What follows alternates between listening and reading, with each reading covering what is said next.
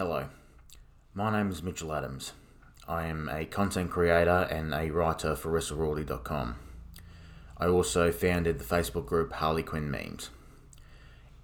In this brand new podcast, we're going to be discussing a whole variety of subjects over the next few weeks, delving deep into the similarities between comic book related media and professional wrestling. But before we get into that, I just thought that I should talk to you guys about the current COVID 19 pandemic. It's affected all of us in so many different ways. It's affected the industries that we will discuss in this podcast. I just want everyone out there listening to please follow local medical advice, follow the follow the advice of your local authorities, and please wear a mask, save your life, save someone else's life. Thank you. Welcome to an informative and hilarious podcast hosted by Mitch Adams of Wrestle Royalty and Stephen Dickey from WOW, Women of Wrestling. In the worlds of comic book related media and pro wrestling, both tell stories, while everyone involved wears tight, colorful outfits that would make circus performers blush.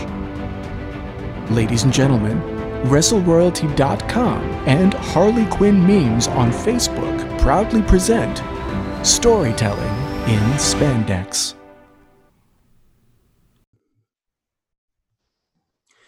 Hello, everybody, and welcome to the inaugural episode of Storytelling in Spandex. My name is Mitchell Adams. I am a content creator and I'm a writer for WrestleRoyalty.com, and I also created Harley Quinn memes on Facebook. Check it out, it's a lot of fun. Today, I'm joined by color commentator extraordinaire in the world of professional wrestling, women of wrestling superstars, very own Stephen Dickey. Stephen, how are you going today, mate? Doing really well, Mitch. Thank you for uh, for that lovely introduction. You listed all my accolades, as few as there may be, very well. I appreciate that. Thank you, sir. well, I've got fewer, mate, so don't you worry about that. Uh, well, today, you know, for the first episode of this, we were going to discuss a variety of different subjects, but with everything going on in the world, it seemed only fitting to uh, discuss the state of both the comic book uh, related media industry and the professional wrestling industry, how everything's going through uh, the COVID 19 pandemic. Because, you know, it's affected everybody in so many different ways. It's affected both these industries that we both love so much. So it seemed like really the, the most fitting uh, thing to discuss. And I think I should, in all honesty, open the floor to you first, since uh, you know, uh, it's affected you probably more than it has me.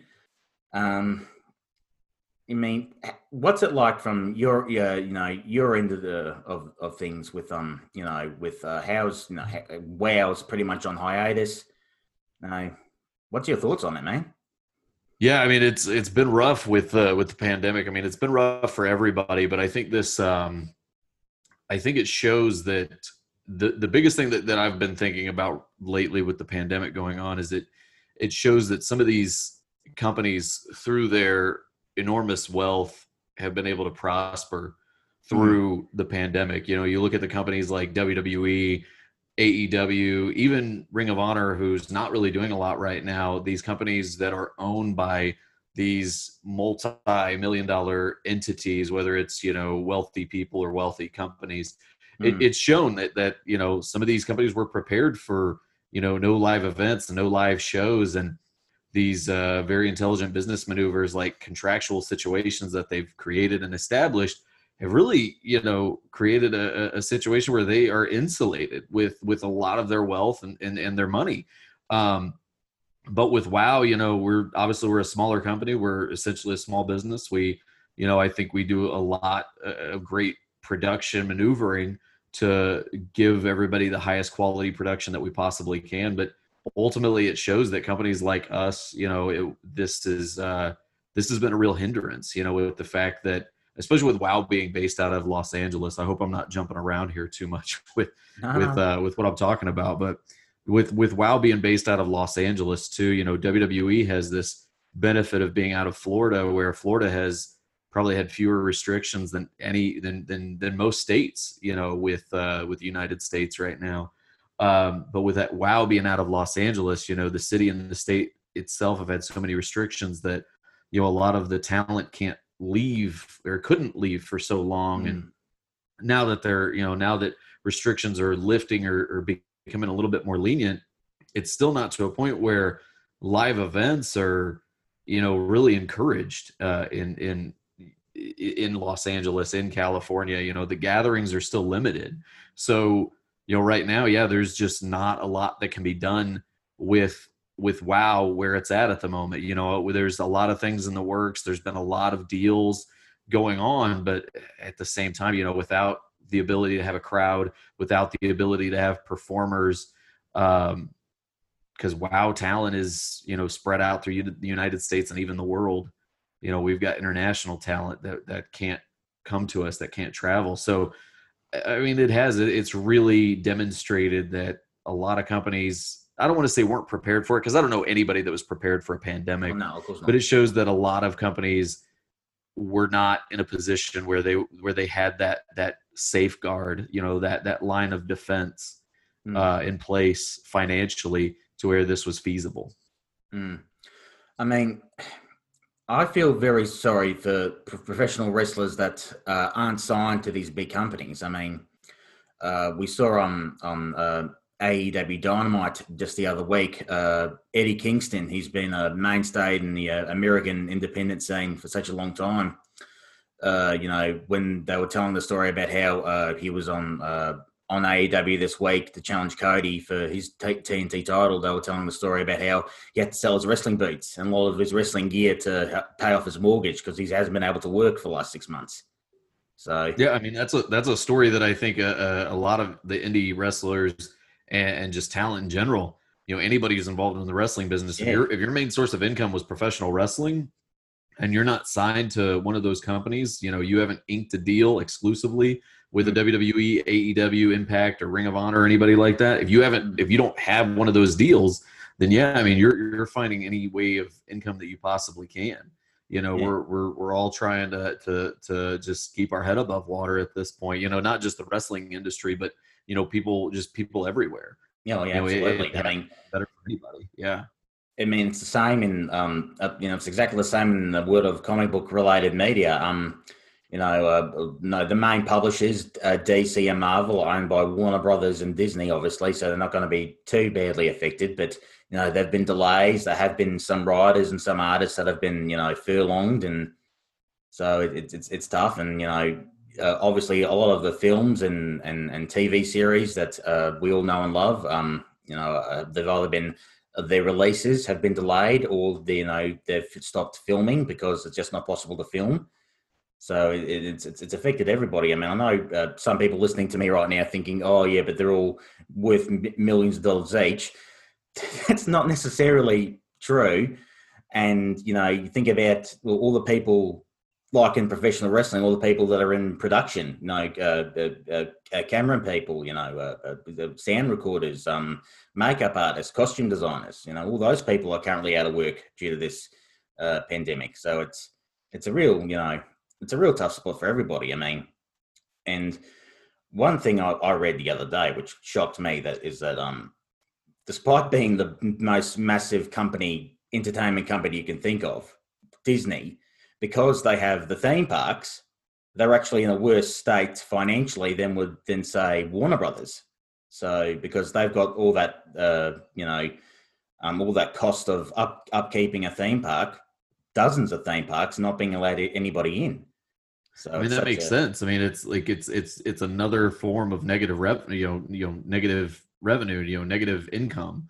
You mm. know, it, it's money that's not coming in where it should be you know so i mean somebody's got to answer to somebody there's a pecking order there's a chain of command so whoever is in charge of disney theme parks is you know we you know we can all sit here and point fingers and, and say you know they shouldn't have opened shouldn't you know shouldn't have done this but you know i hate to say but that was somebody's job you know it's like so if that guy if if disney theme parks didn't open that man or woman whoever's in charge of that i mean that that was their livelihood so mm. in a way, yeah. I mean, uh, we can all sit here and judge and point fingers, but I mean, if you know, gun to your head, if you were the person in charge, that would you have done any differently? You know, it's it's it's hard to say. It's hard it's it's mm. hard to think about being in that position where mm. you know you've got to choose between you know it, it, we all sit here and talk about the greater good, but uh, you know we all have our own livelihood to to think about and to worry about. So we've all got to you know we've all got to do what we can to to again like i said keep our head above water mm. and my understanding uh, as well is in the us um a lot of uh, you know cinema chains are in trouble right now so because obviously they haven't had anybody in there for about four or five months and which is quite sad i mean the the i mean everything's coming out on streaming now which is great for us yeah. we still get to we still get to you know be entertained but you know the the idea of you know Saturday night at the movies might be a, a, a dead concept. We, you know, we just don't know. I mean, yeah, I mean that's I think that's probably the thing. Like, like I I could I I really couldn't care less about like certain things being closed or open or anything. But I think that was the one thing that when uh when movie when when we realized the movie theaters were going to be shut down, rightfully so. My yeah. wife and I were both, you know, extremely, you know, really devastated because that was that's one of our favorite things to do. You know, we're both movie buffs. You know, yeah. we we both love going to the movies, and uh, you know, we, we particularly love horror movies. So it's like anytime there's a good scary movie out, we always, you know, we're the first ones in line to go see it. But you know, we can't do that right now. So, mm. like you said, I mean, streaming is is great and all, but there's just something about that live theater experience that you, you know, it, I'll, a, part of me will always miss that. So yeah, absolutely. It, it's really it's it's it's hard for it's hard for everybody. And then like you said, you know, like like we go back to you know that's somebody's job that's somebody's you know source of income exactly you know is keeping these things open so you know it's so many people's jobs are affected it's it's sad you know and i think we we're we're, we're, we're getting a there's there's a mountain effect here not a domino effect but a mountain effect of what we're mm-hmm. talking about we're talking about you know we start talking about professional wrestling and then now we're at a point where we're talking about all these other industries that have been affected by it. And i think yeah. that puts in perspective so many different things of of how this pandemic has affected not just wrestling but just the entire world. Not that you know it was lost on anybody i'm sure but it is just it's it's crazy to think about this large picture of how many lives and and and, and things were affected by just uh you know the last few months. What are we i mean I think we're going on six months now of, of truly being in pandemic status, but mm. that's half a year. But still, it just seems like uh, in some ways it seems like it's been forever. In other ways, it seems like it's been a drop in the bucket. It's it's it's yeah. surreal. Yeah, it's it's it's being insane, man. I mean, cinemas here, a lot of the cinemas here are, have opened again about two three weeks ago.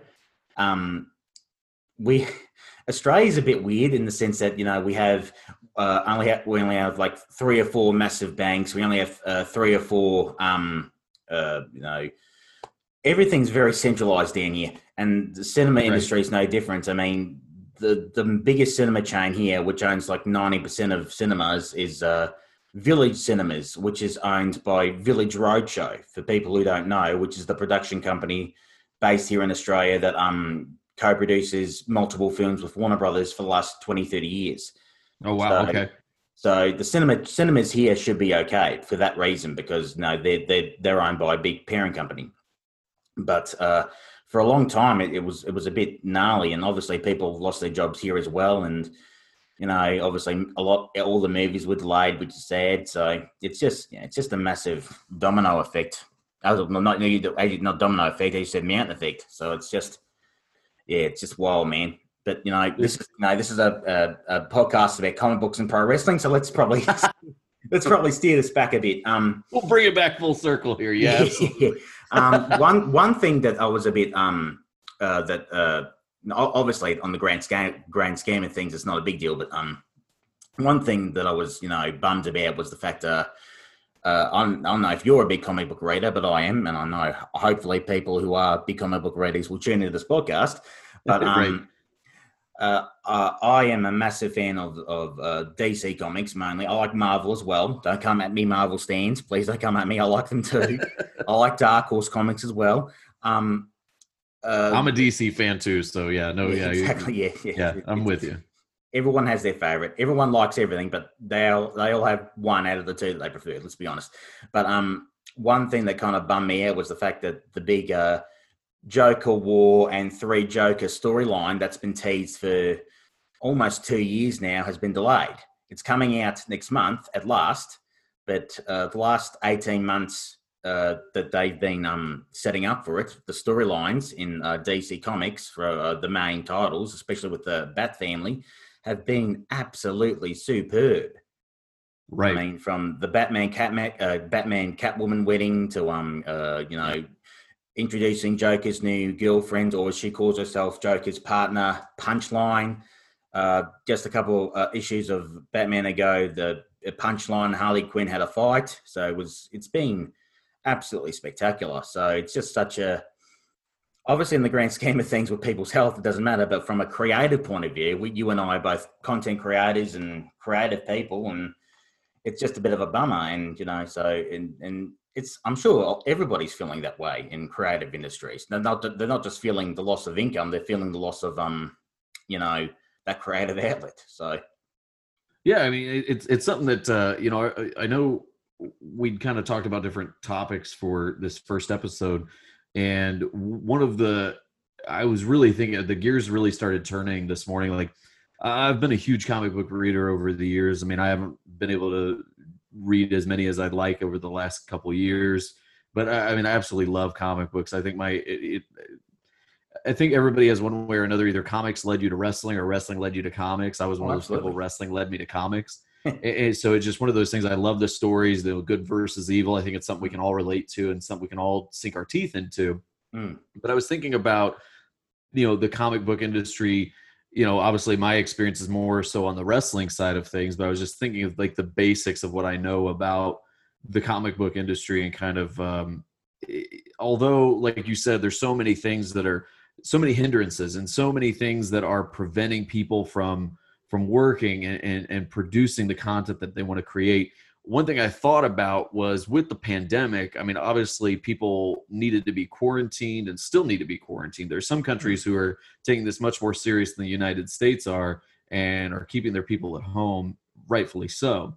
Hmm. What I th- started to think about was while we're not seeing the results of this yet, I think ultimately what this is going to probably do, or what, what I'm hoping to do, you know the optimist in me keeps thinking that there's going to be a new generation of people who are discovering their creativity who yes. are finally able to pursue their passion mm. who are at home right now creating comics and and creating characters and drawing you know the the storyboards that they've wanted to create for so long but couldn't because unfortunately you know their work week just didn't allow them that free time mm. so i'm hoping that while we're not seeing those effects here in these first six months, I think ultimately over the next few years, we're going to see a new generation of these content creators come around and, and really present themselves in a way. And I think we're just going to see this super massive influx of creative people into these industries like comic books. I think even pro wrestling, I think we're going to hmm. see something because it, it, you know, again, the gears started turning this morning as I was, you know, on my drive to work and I'm, I'm thinking to myself, you know, here in the United States, I'm sure, you know, I'm not like I, I can't say I'm 100% certain, but I'm sure that when all is said and done and the smoke is cleared, there'll probably be some incentives for people starting these new small businesses. So, you know, whether that, you know, whether that that person's small businesses they want to, you know, they want to create, you know, they want to start a, a company where they can they, where they can license their art you know mm. for different things where they can you know uh, uh, create their own studio where they can you know start putting on professional wrestling events you know i, I really think this is uh, uh, again the optimist in me keeps thinking that we're going to see a lot of people come forward and say hey you know now i've got the time to, to draw what i've always wanted to draw i've got a time to think and formulate and write and plan my next move Mm. because mm. I, I, I'm I, I can't do anything else. You know, is you know out of necessity, if nothing else, we're going to see a lot of people really discover their purpose in all of this. So that's that's while it it really sucks right now, and, and we're we all feel kind of you know boxed in. I, I think eventually we're going to see this really huge surge here in the coming years. No, I, I, I think you may be right there, and we, really one can only hope because, um, as as you said, you know, uh, everything going on, everybody's staying at home. They have to keep their minds occupied with something, and if that that's you know deciding to um uh, pursue know a passion that they've long neglected because you know obviously they've had to work and now they're no longer working, they might be able to you know do that. That's that's the same thing. I mean, I don't know uh, if this is happening in in the US right now, but uh, the Australian government is giving a lot of tax tax incentives for people who do want to do that to to you know create content to make uh, income for themselves and possibly make income for others. So it's yeah, that's, that's what I'm saying. I mean, it's I I'm, I'm not the biggest fan of uh, capitalism, but you know, one thing it does is it, it, it, you know it may suck for the individual, but it it really helps businesses thrive. So if if people are you know discovering these passions and these these businesses and these endeavors that they've always wanted to to to, to pursue, then I think we're going to see those people really have their opportunity. You know, it, it, you know, like I said, you said it's already in place in a lot of uh, in in much of Australia, which is is tremendous. I'm happy to hear that. And, and, like I said, I think when the smoke clears, you know, here in the states, you know, I, I think I, I think uh, there's going to be a lot of incentives for people to to finally do what they've always wanted to do because you know that's that's how you that's truly how you stimulate the economy is you mm. encourage the people who who want to be business owners who want to take on the the mm. the the both the burden and the success of being their own you know their own boss and their own business mm. you know that's how that's that's how you keep the economy going so i would really be surprised if we if we don't see these businesses bounce back these industries bounce back in wrestling and, and, and comic book media yeah well, everything will bounce back. The problem is we have to. Um, the whole world has to pay back uh, this uh, massive deficit from seeing our duffs for the last year. That's the problem. But exactly. But you know that that's that's that's pro- that's a problem for the next generation. We would know every generation screws the one after, and that's that's what we've done. So. yeah, yeah, we're just we're just keeping it going. yeah, keeping the tradition alive. Sadly. Exactly. Oh man.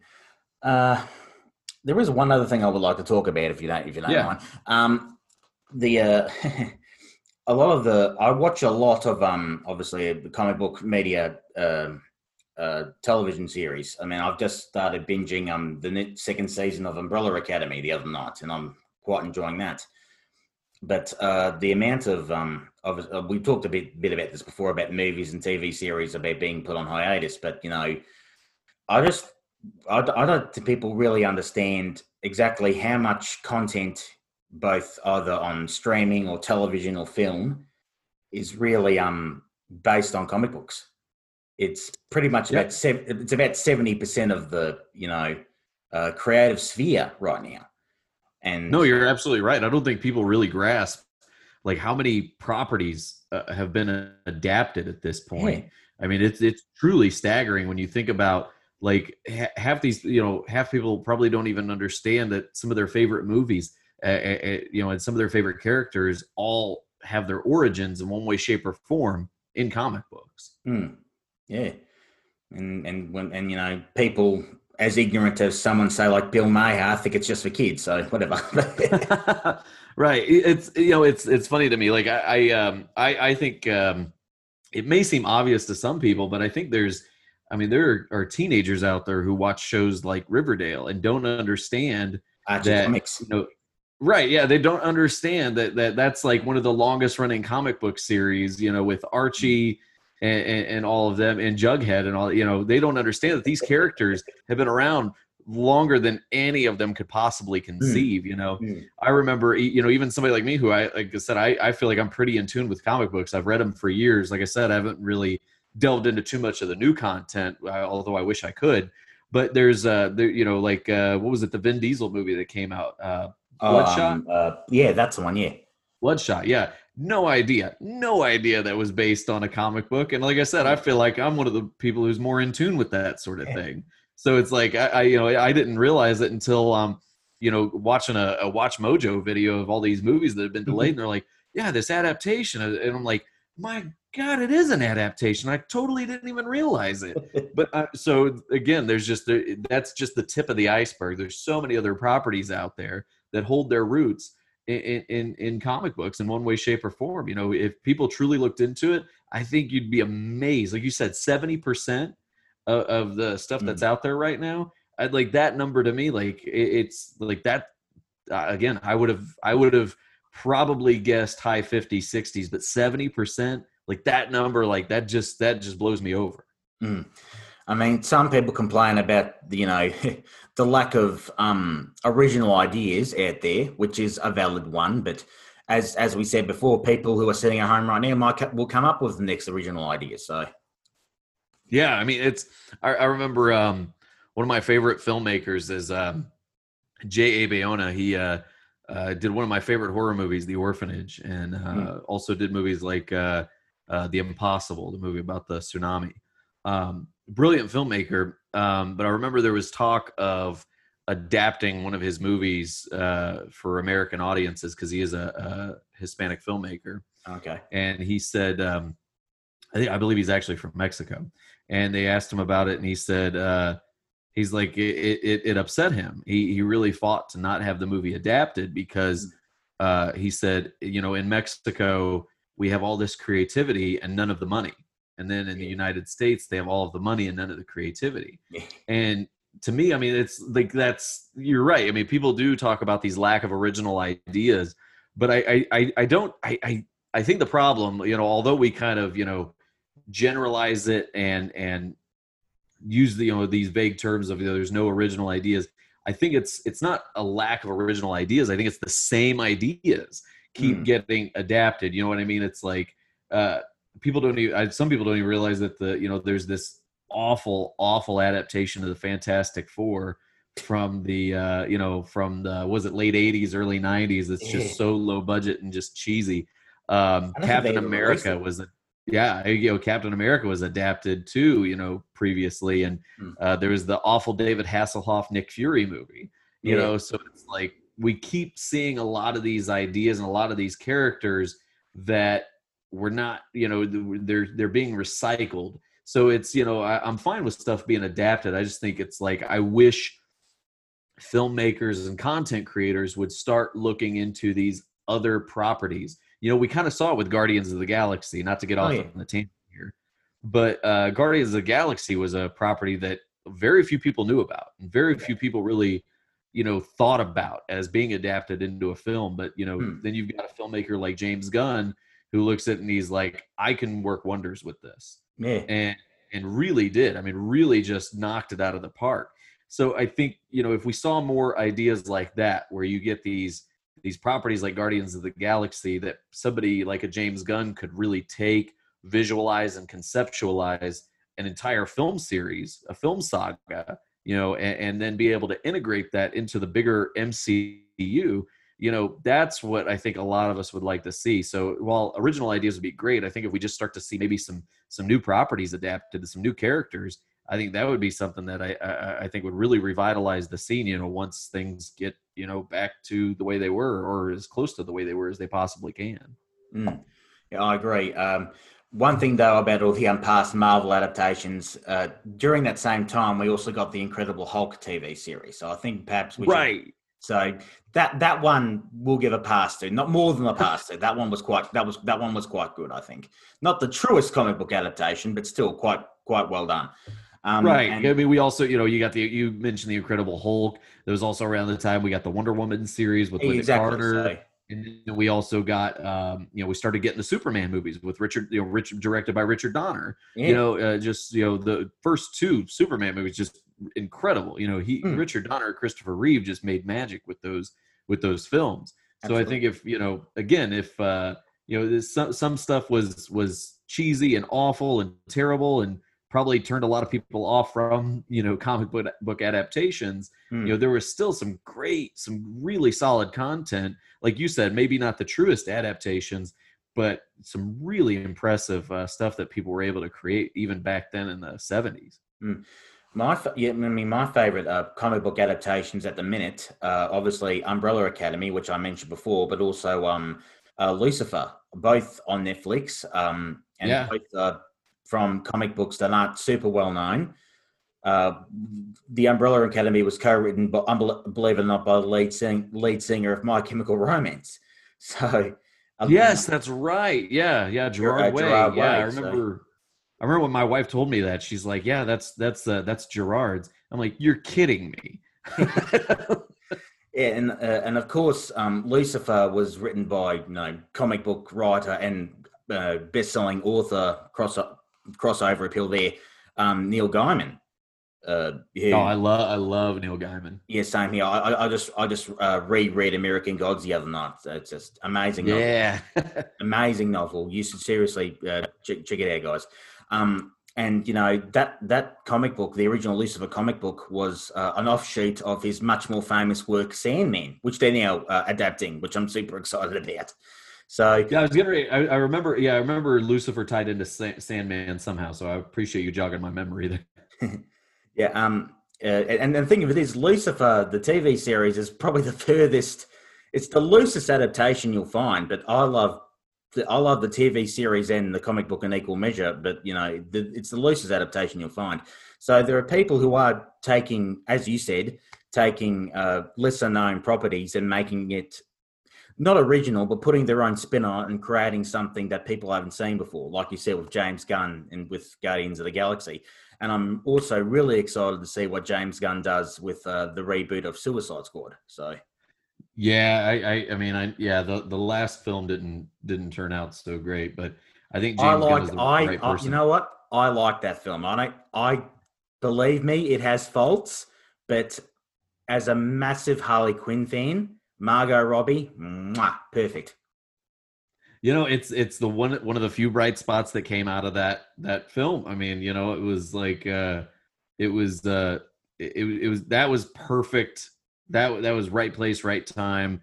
They got the perfect Harley Quinn. And I remember when she was cast, I was one of the few people I was like, nah, nah, there could have been somebody else. Didn't know who, but I, I just I remember thinking like, yeah, I don't know how she'll do with this. And then you're like you said, she just like she just, you know, took everybody's breath away with that role. And then you get, you know, Birds of Prey, uh, you know, was, you know, just one of the, uh, that was one of the better received movies of the, uh, you know, of the last year. Unfortunately, it didn't make any money. That's the, the problem with the people. For some reason, people didn't see it. It made a ton on streaming, but nobody went to see it. And this was before the pandemic, so yeah, which is which is I, which is odd to me. I think I think it was the rating that hurt that film. And and to be honest, as much as I liked it, I don't think it needed to be R rated. I think I think they could have toned it down a little bit, and it would have had the same aesthetic, the same tone, the same feel, and the state same rebellious attitude. But that's just me. I mean, I, I agree with what you, I, I I totally agree with you. I, my my theory, and this kind of ties into a little bit, you know, what I've done with wrestling is is I think there's a I think there's there's a high level with with these films you know, not to play this card, but I mean, I think it's a card that's worth playing. It's sexism, I think, played oh, absolutely. You know, a oh, good part of that. You know, you got good Birds idea. of Prey, you know, and then uh the what was the other movie that came out around the same time? Charlie's Angels, you know, yeah. didn't do well. And then you even go back to what was it 2016 with the Ghostbusters all female adaptation. Um, you know, it's just like there's there's a high level of uh there's a high level of, of sexism when it and and and, uh, and bias Absolutely, when it comes to the film industry. and which is which is plain disgusting and wrong in so many different ways. And yeah, I, I, I just don't get it. I mean, I will say though, I will say though, I bought I bought tickets to see the Ghostbusters reboot and the Charlie's Angels reboot, both hoping that they would shut the critics up, shut the sexists up. But unfortunately. I went in those films thinking, "Oh bugger, they're not going to do it. This isn't good." so. I mean, well, I mean, after, I mean, after, I mean, after Melissa McCarthy made her fourth wonton to broth ratio in her soup joke, I thought it's not going to make it, is it? So no. I, mean, well, I'm not saying that you know they were you know they were the works of Shakespeare by any means, but I, I also th- I also think another thing is like, and I'm not saying this is what you're getting at, or I'm not I'm not accusing you of anything, but I think so many people like too many people walk into films and they're just like you know this has to be Citizen Kane, and oh, you know it's point taken, point taken. But but but you know, I just thought you know with the talent involved in both those films, it, it you know it, it, they should have had. Oh, they could have been way better. I mean, yeah, no, absolutely. You know, it, it, could have been molds better. Just just you know. I, I, I don't I don't blame the the I, no I don't blame the women involved in that those films. I actually blame the men because they were both written by men. So no no that's another great point. You know, it's like you've got people write it you know you got men writing for women characters and it's it's just it doesn't work as a as a, a, a man who has written for women, trust me, it, it's you you need you need a woman's voice In to at ear. least help.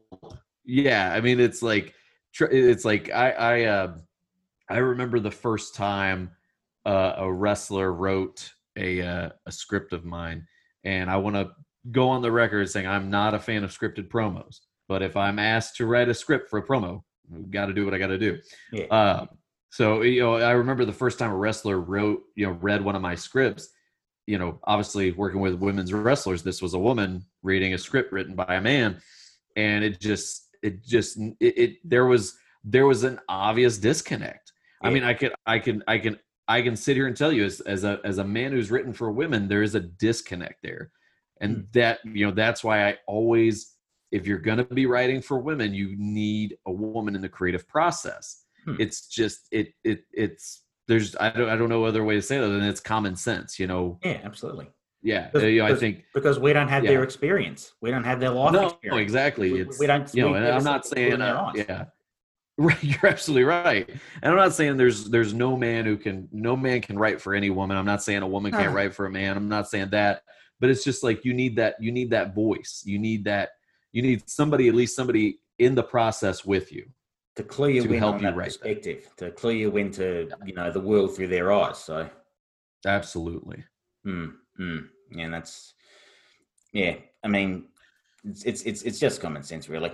Um, one last topic for today, I think, because I think Yeah. we've run through everything, um, and it's a and it's and it's going to be a professional wrestling topic, I think. Uh, you mentioned before, you know how um uh the big companies, you know WWE, AEW, Ring of Honor, um, New Japan, they're all you know thriving right now. Stardom, I'll mention Stardom because I'm a big fan of Stardom, and you obviously Oh, who doesn't love Stardom? company as well. Um, they're all obviously, as you said, owned by wealthy corporations or wealthy individuals.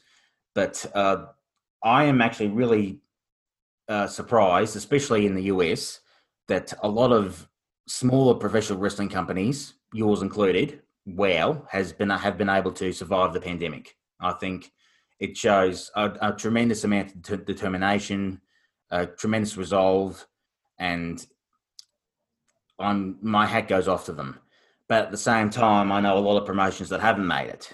You know, uh, uh, Evolve Wrestling, owned by Gabe Sapolsky, has uh, they, you know Gabe, poor old Gabe, had to sell up to WWE because he couldn't keep running it at, at negative. So it's just, which is very sad. But you know, uh, that's one. I thing. don't know if Gabe's too sad after cashing out on Evolve. I'm sure he's. I, I'm sure. Yeah, it's. I'm sure the the wrestlers are sad, but I, I'm sure. I'm sure Gabe is going to have a lot of uh, a lot of checks to dry his tears on after. Oh, so- after I, su- I, that- su- I suppose, but I, knowing knowing Vince, I probably he probably didn't give him what he what he what he what was worth. No, no, no. I'm sure. But I mean, you, you do raise a good point. I mean, and this is this is another thing I've really been thinking about a lot, especially ever since you, you know, you you reading what you you wrote as far as like the topics we're going to be covering, like wrestling in the pandemic, and you re- like I said, you just like you you totally got my gears turning. A- a- As you can tell, I think we've had a really good discussion in this Mm. first episode, and and I think with um I, I think with wrestling, it's like yeah, there's there's a lot of smaller companies that are are really trying to survive. But I'm gonna be I'm gonna be honest here. I, I worry about the smaller companies. Yeah, You know, you've got you've got uh, you know Game Changer Wrestling is out there putting on shows right now. You know, they're gonna be in my backyard here in Indianapolis, Mm. uh, Indianapolis, Indiana, and and it, I'm sure it's gonna be a great show. But you know, um, you know they've it, it, it makes you wonder with with shows like that in a pandemic a is it is it the best idea I, I mean it's it's run by great people they're very intelligent people Mm. very intelligent you know uh, uh, uh, people behind that promotion but again it just it makes you wonder it's like just in the same way it's like everybody's questioning was it smart for the for the united states to open all of these businesses and allow all of these things to happen when it's and then we see all these spikes Mm. you know I, you know i question the wrestling promotion the same way but then Yeah. again how are these companies supposed to survive you know they're not run by the mcmahons who are insulated by billions of dollars from saudi arabia and uh, and a Fox deal with SmackDown that doesn't seem to be seem to be going so well right now. Mm-hmm. And then you've got the Khans, which have the Jacksonville Jaguars and Fulham football and and uh, other business endeavors. And you got ROH with Sinclair, which runs a majority of the media here in the United States. And then you've got Anthem, who is so rich they can buy a, a, a freaking network just to keep their their dwindling company alive. Yeah. You've got all these companies that are so insulated by media; they're going to be fine regardless.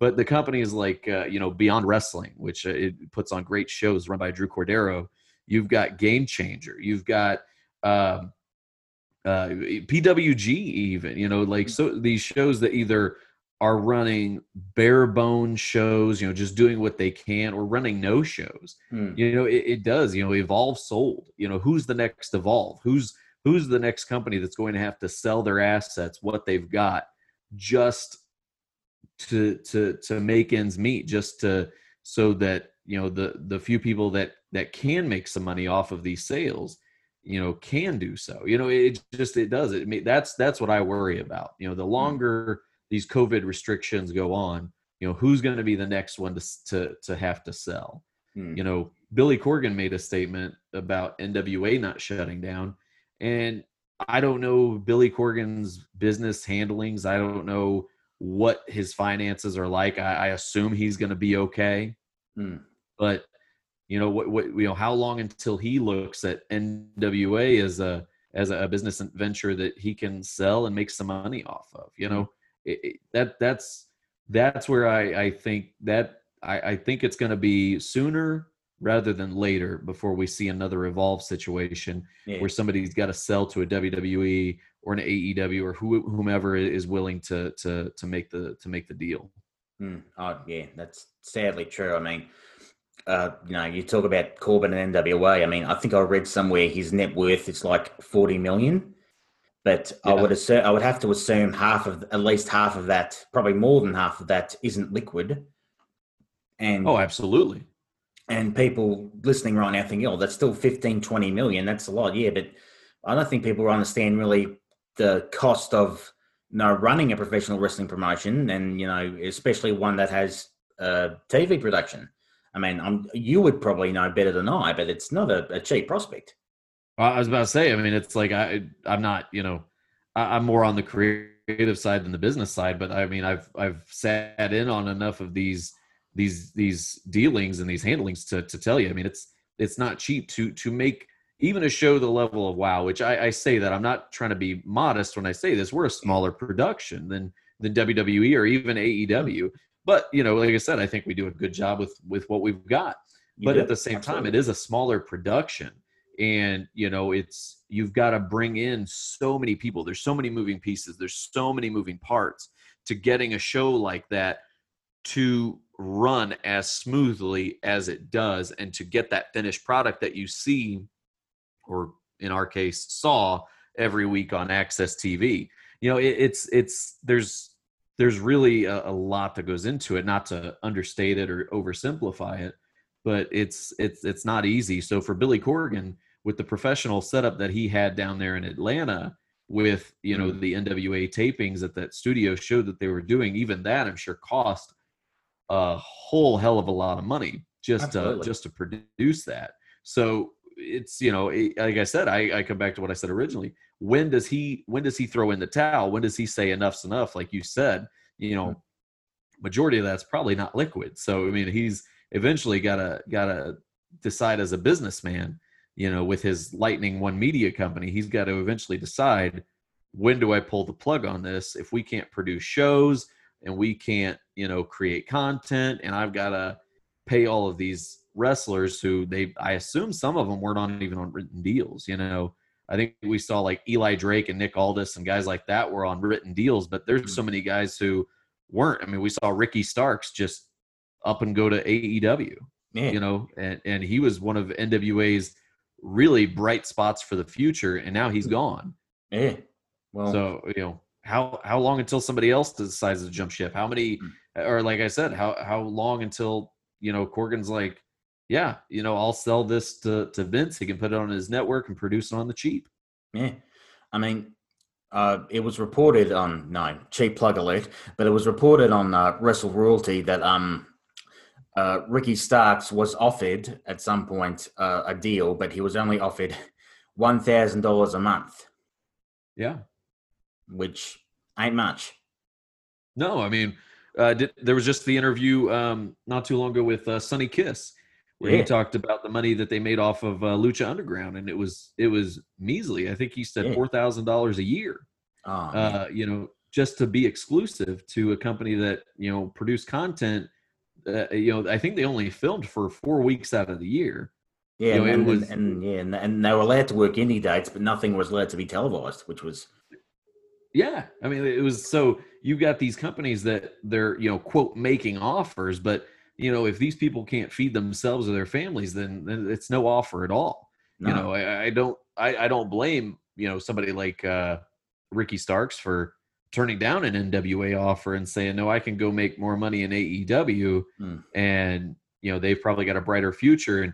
He, I don't blame him. He's got to think about himself. He's got to think about his own money. And you know, when you've got somebody like Shad Khan and Tony Khan, Mm. who can literally probably write just blank checks to their entire roster and be Yeah. perfectly fine.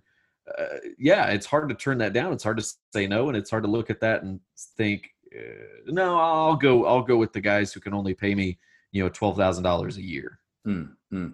I mean, the, the amazing thing that about uh, the AEW situation is that you know um, they apparently have a budget of one hundred million dollars a year, which is remarkable. It's that's still about um, but, but one fifth of WWE's operating uh, right. operating income, which is, but it's still a, a massive amount of money. And then one thing I'm impressed by is the fact that, you know, not, not to put over the big guys too much, obviously, but I am impressed by the fact that even in a pandemic situation, they've managed to keep that going and not uh, release people like WWE have. And somehow they've still, they haven't affected their budget bottom line. They're still within their budget, which is an amazing accomplishment, which is, which probably goes to show how much of a um, numbers guy uh, Tony Khan is, but that's just you know not to not to put them over too over, but I think that's quite impressive, all things considered. That you know AEW and, and also other companies like Impact hasn't done it, Ring of Honor hasn't done it, New Japan hasn't done it, MLW hasn't done it. WWE, the biggest game in town, is the only company that's that, that have been letting people go. So Oh, and let, let's let's not forget WWE just reported was like they're they're thinking they're going to make ten to twelve million dollars in this quarter because of all this pandemic and woe is woe is Mm. me, woe is me. And what do they report? Forty three million dollars? Is that what they made in the quarter? something like that, which is which is to be fair, much lower than they made in the first quarter, but it's still a massive profit. Oh yeah, forty three million dollars in this quarter, and they've got to lay off. They they they had to lay off all of these wrestlers. Yeah, yeah. I don't I don't buy that for a Nah. second. I don't. I don't. They they laid off like think like uh, twenty wrestlers, ten producers, a bunch of backstage people. I think they let go of. I think I think like fifty people. All those salaries combined, they, they wouldn't have been anywhere near forty three million. They would have been five six mil max. So there no, was such not a at all. You know, yeah. It's like if if you're paying Heath Slater that much money to where you can you've got to let him go so you can make forty three million dollars. Well, you sorry you were overpaying Heath Slater. you know, it's like. I, I, and I highly doubt that. I'm just using that as an extreme example, but well. Ac- no, I do. I, I, I you know, was that? actually, believe it or not, zack Ryder was making uh, four hundred grand a year. Jeez.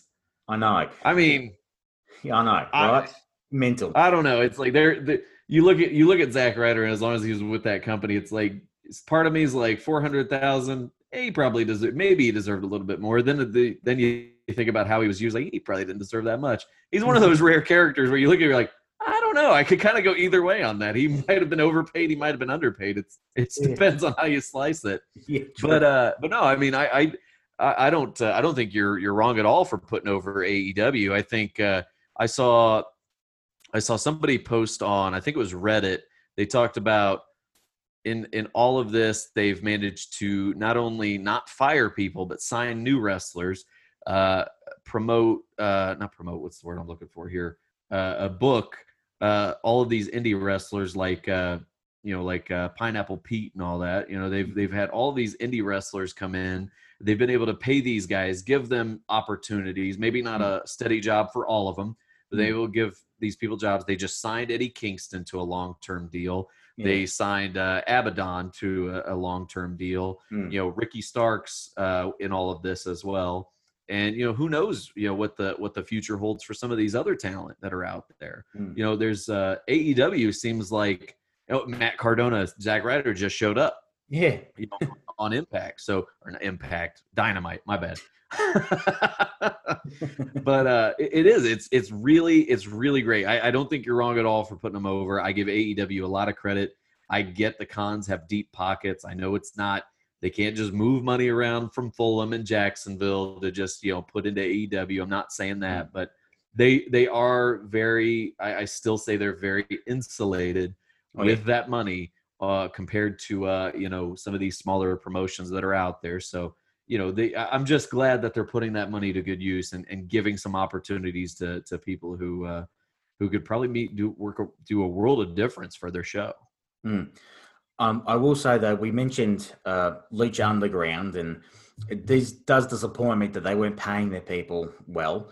But I will say, if you ever want to people listening, if you ever want to look at a product and not and say that there is a definite connection between comic books and uh, professional wrestling, watch Lucha Underground because I always call that a live action, um, uh, just live action comic book if you if you get if you get my drift because it was always just it was such an, a unique different presentation with its backstage stuff with its theatrics with its storylines. It, it really was just you'll never find a, a, a product that has that, that that that illustrates what this podcast is about than Lucha Underground and not not not to put them over again but it's just you know no i mean i've I'll I'll do you know I'll, I'll co-sign on that. Lucha Underground was amazing.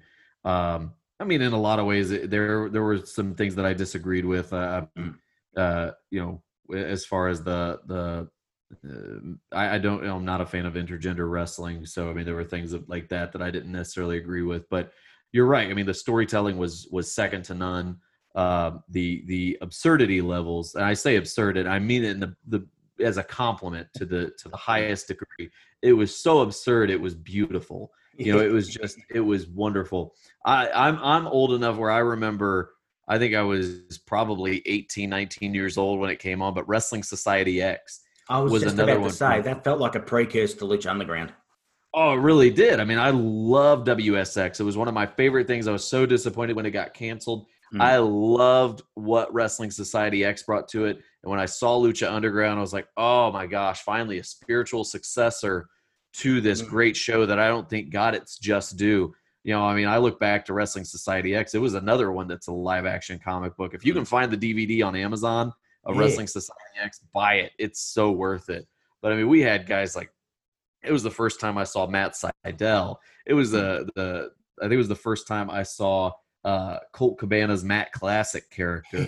Um, so many just just incredible incredible talent they were able to assemble and uh, you know it, it was it was brilliant. It's it's like um, another one that's out there that I think uh, you know while we're talking about blending comic books and Mm. uh, pro wrestling.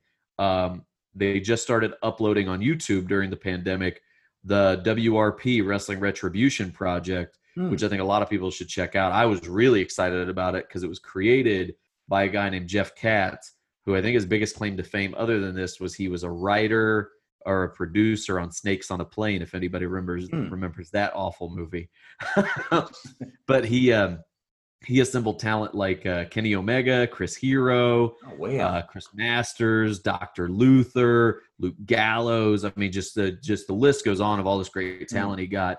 And the idea was it was going to be. We talk about cinematic matches. It was supposed to be cinematic wrestling, which uh, was uh, you know I know I know you and I know you and I have talked about it. Cinematic wrestling, you Not know, our it- cup of tea, to say the least. But it- no, it it can, you know, cinematic wrestling. If I never see a cinematic match again, I, I will, uh, I'll be happy. But no, this was cinematic in the way it was shot and the way it was produced. Hmm. You know, it was very, it was, it was great in ring product because obviously you have people like Kenny Omega involved. Um, so the wrestling was was incredible, but um, it was it was cinematic in the sense that you felt like it was this high brow, high production. I mean, it was like Criterion collect if Criterion Collection produced professional wrestling. Hmm. It was just it, it's I can't speak highly enough about it. So it's another one I think you know while you're on the while we're talking about Lucha Underground and WSX, I think another one to check out and it's free on YouTube right now. Wrestling Retribution Project. Highly recommend checking it Mm. out. Mm. Well, I think that just about does it for the very first inaugural episode of Storytelling and Spandex. We've covered so much ground. We've plugged a lot of places. Uh, Yeah. I don't think we're going to get any checks from these places, but never mind. We'll plug them anyway because we're fans and we like them. So, That's absolutely right. okay. Thank you so much for listening, guys. Uh, this is going to be a weekly thing. Um, hope you tune in for next week's episode. I am Mitchell Adams. That was none other than Stephen Dickey. Thank you so much uh, for tuning in. Oh, and also, as I said in the beginning of this podcast, please stay safe in the pandemic. Please wear masks. Please follow the advice of authorities and medical advice. And just stay safe, guys. Protect yourself and protect your loved ones and protect the world at large. Thank you very much, guys.